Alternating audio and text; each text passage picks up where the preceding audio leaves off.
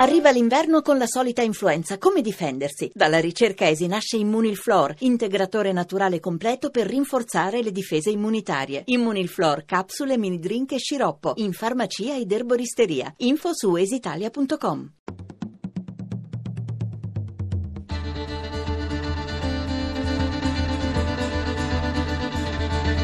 L'Argonauta. In viaggio tra libri e cultura nella puntata 404 dell'Argonauta. Ricordo di Chiara Palazzolo, un piccolo ma sofisticato editore torinese, a Ragno. La ricostruzione del culto della Venere di Erice a Roma. Il ritratto senza pregiudizi del tecnocrate grigio che ci governa. Benvenuti all'ascolto da Paolo Corsini Alcune volte, cari ascoltatori, il fato si accanisce su persone di qualità che non sembrano meritarsi una sorte a breve termine. È quel che è accaduto ad una delle nostre più interessanti e originali scrittrici del fantastico, Chiara Palazzolo, scomparsa nell'agosto scorso fra purtroppo la quasi indifferenza della cosiddetta grande stampa. La ricordiamo qui, grazie a Simonetta Bartolini che ha sempre seguito con attenzione, segnalandoli sull'Argonauta, tutti i suoi romanzi fantasy e horror. La scrittrice verrà ricordata il prossimo 31 ottobre alle 17 presso la Casa della Letteratura di Roma. Il 6 agosto scorso è morta Chiara Palazzolo, scrittrice non ancora cinquantenne, eccellente nel genere che le aveva dato fama, il fantastico, idolatrata dai fan che hanno adorato le sue storie, ma capace di andare oltre il genere e anche in questo caso raccogliere intorno a sé una fitta schiera di estimatori che si sono affezionati alla sua narrativa grazie anche alla forza della sua scrittura solo apparentemente semplice, ma frutto di una elaborata costruzione che, senza macchiare la purezza linguistica, senza mai interrompere la fluidità del dettato, si contrae in singhiozzi, in sospensioni che modernizzano il linguaggio, rendendo anche momenti descrittivi vere e proprie gallerie di immagini cinematografiche coinvolgenti e fascinose. I lettori di Chiara Barazzolo hanno amato e seguito con passione la trilogia di Mirta Luna, Non mi uccidere, strappami il cuore, ti porto nel sangue, editi da PM. Sono rimasti incantati dalla storia di streghe nel bosco di Aus, dopo averla scoperta, ormai nel 2000, con il suo romanzo di esordio, La casa della festa, seguito poi da I bambini sono tornati, solo per citare i suoi libri più noti. Chiara Palazzolo ha scritto romanzi di genere che vanno oltre il genere, mantenendo del genere le qualità migliori.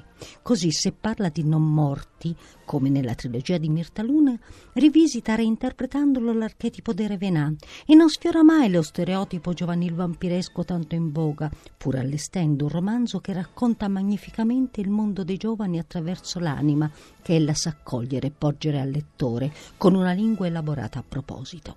Se parla di streghe è ancora l'archetipo del femminino, dalla forza selvaggia che partecipa di angeli e demoni ma anche la metafora del male.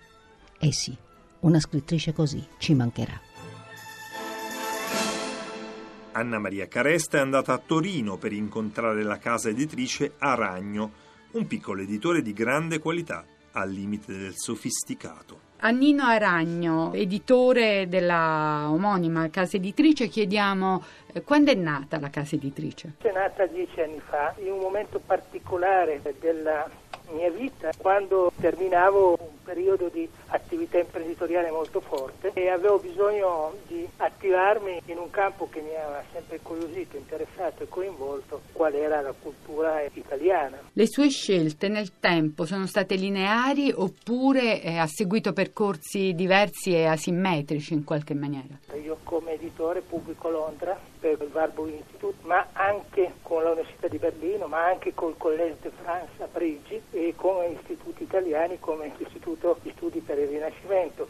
Queste collaborazioni hanno prodotto un certo tipo di fisionomia del fare editore, e cioè di essere un po' come dire il Sancho Panza dei Don Chisciotte della cultura europea, no? nel senso che è difficile trovare editori che pubblichino in quattro lingue contemporaneamente a quella italiana. Conviene pubblicare in quattro lingue? È faticoso, poi noi in realtà pubblichiamo in cinque lingue perché pubblichiamo anche in ebraico. Abbiamo una collana con l'Università di Berlino di cultura ebraica, ma di fatto crediamo di essere europei in questo modo. Quanti libri avete pubblicato finora? Siamo oltre i 500 volumi in eh, questi anni. È assolutamente fondamentale per noi che la casa editrice rimanga piccola, che rimanga in qualche modo strumento specifico di una persona che è l'editore. Mai tentato dal bestseller lei? No, no, assolutamente. Io credo che il bestseller sia un incidente. Nessuno al mondo è in grado, secondo me, di programmare un bestseller. In realtà tutte le volte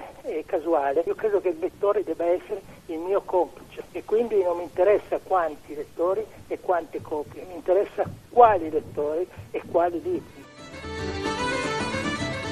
come, quando e perché la Venere Ericina, contesa fra Roma e Cartagine, venne accolta nell'urbe che la protesse. Un viaggio dalla Sicilia al Lazio. Libri e religioni di Alessandro Giuli.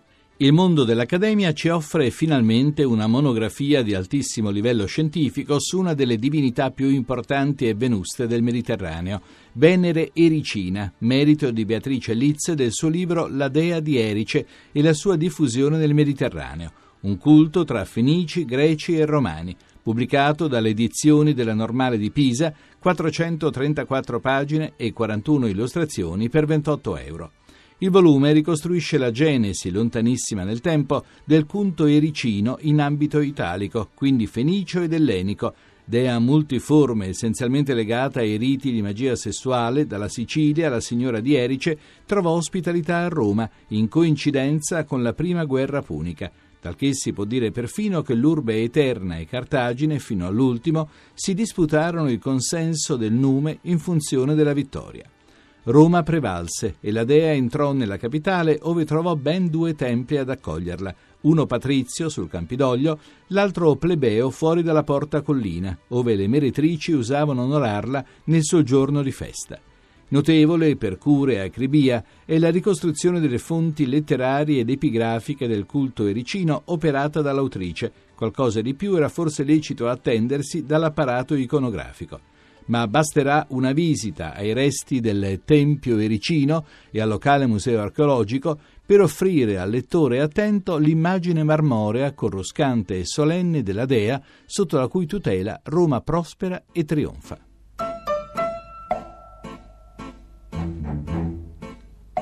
dalla religione alla politica, per di più di grande e pressante attualità, quella che, nostro malgrado, subiamo ogni giorno. Il professor Marco Cimmino ci presenta un saggio che esamina al microscopio e senza sconti chi ci sta governando. Libri e politica. Il Grigiocrate è un pamphlet scritto a sei piedi da Augusto Grandi, Daniele Lazzari e Andrea Marcigliano per i tipi di fuori onda. Questi sei piedi, in non più di 175 pagine, infliggono al mito di Mario Monti una formidabile serie di pedate, tanto da ridurlo alle dimensioni di un cartoccio, di quelli da adibire al bidoncino della spazzatura.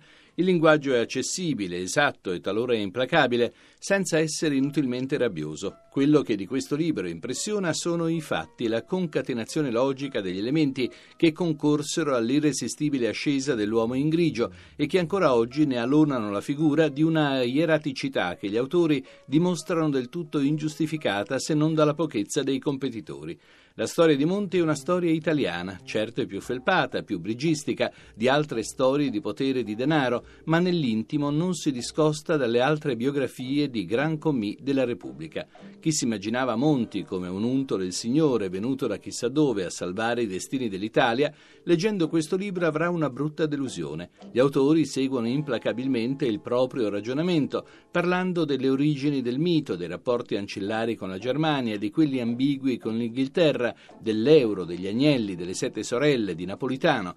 Sembrerebbe un minestrone, invece è una requisitoria e tutti i temi sono collegati tra loro a formare il capo d'accusa principale che viene imputato a Monti, fare gli interessi di tutti e i suoi in primis, tranne che del popolo italiano questo popolo che è il grande assente nei pensieri della politica e dell'economia del nostro paese e che invece è il protagonista e il destinatario di questo libro. Abbiamo concluso un cordiale saluto a tutti da Paolo Corsini che vi dà appuntamento fra sette giorni e vi ricorda il sito web www.argonauta.rai.it e la posta elettronica argonauta-rai.it. Ave atque vale.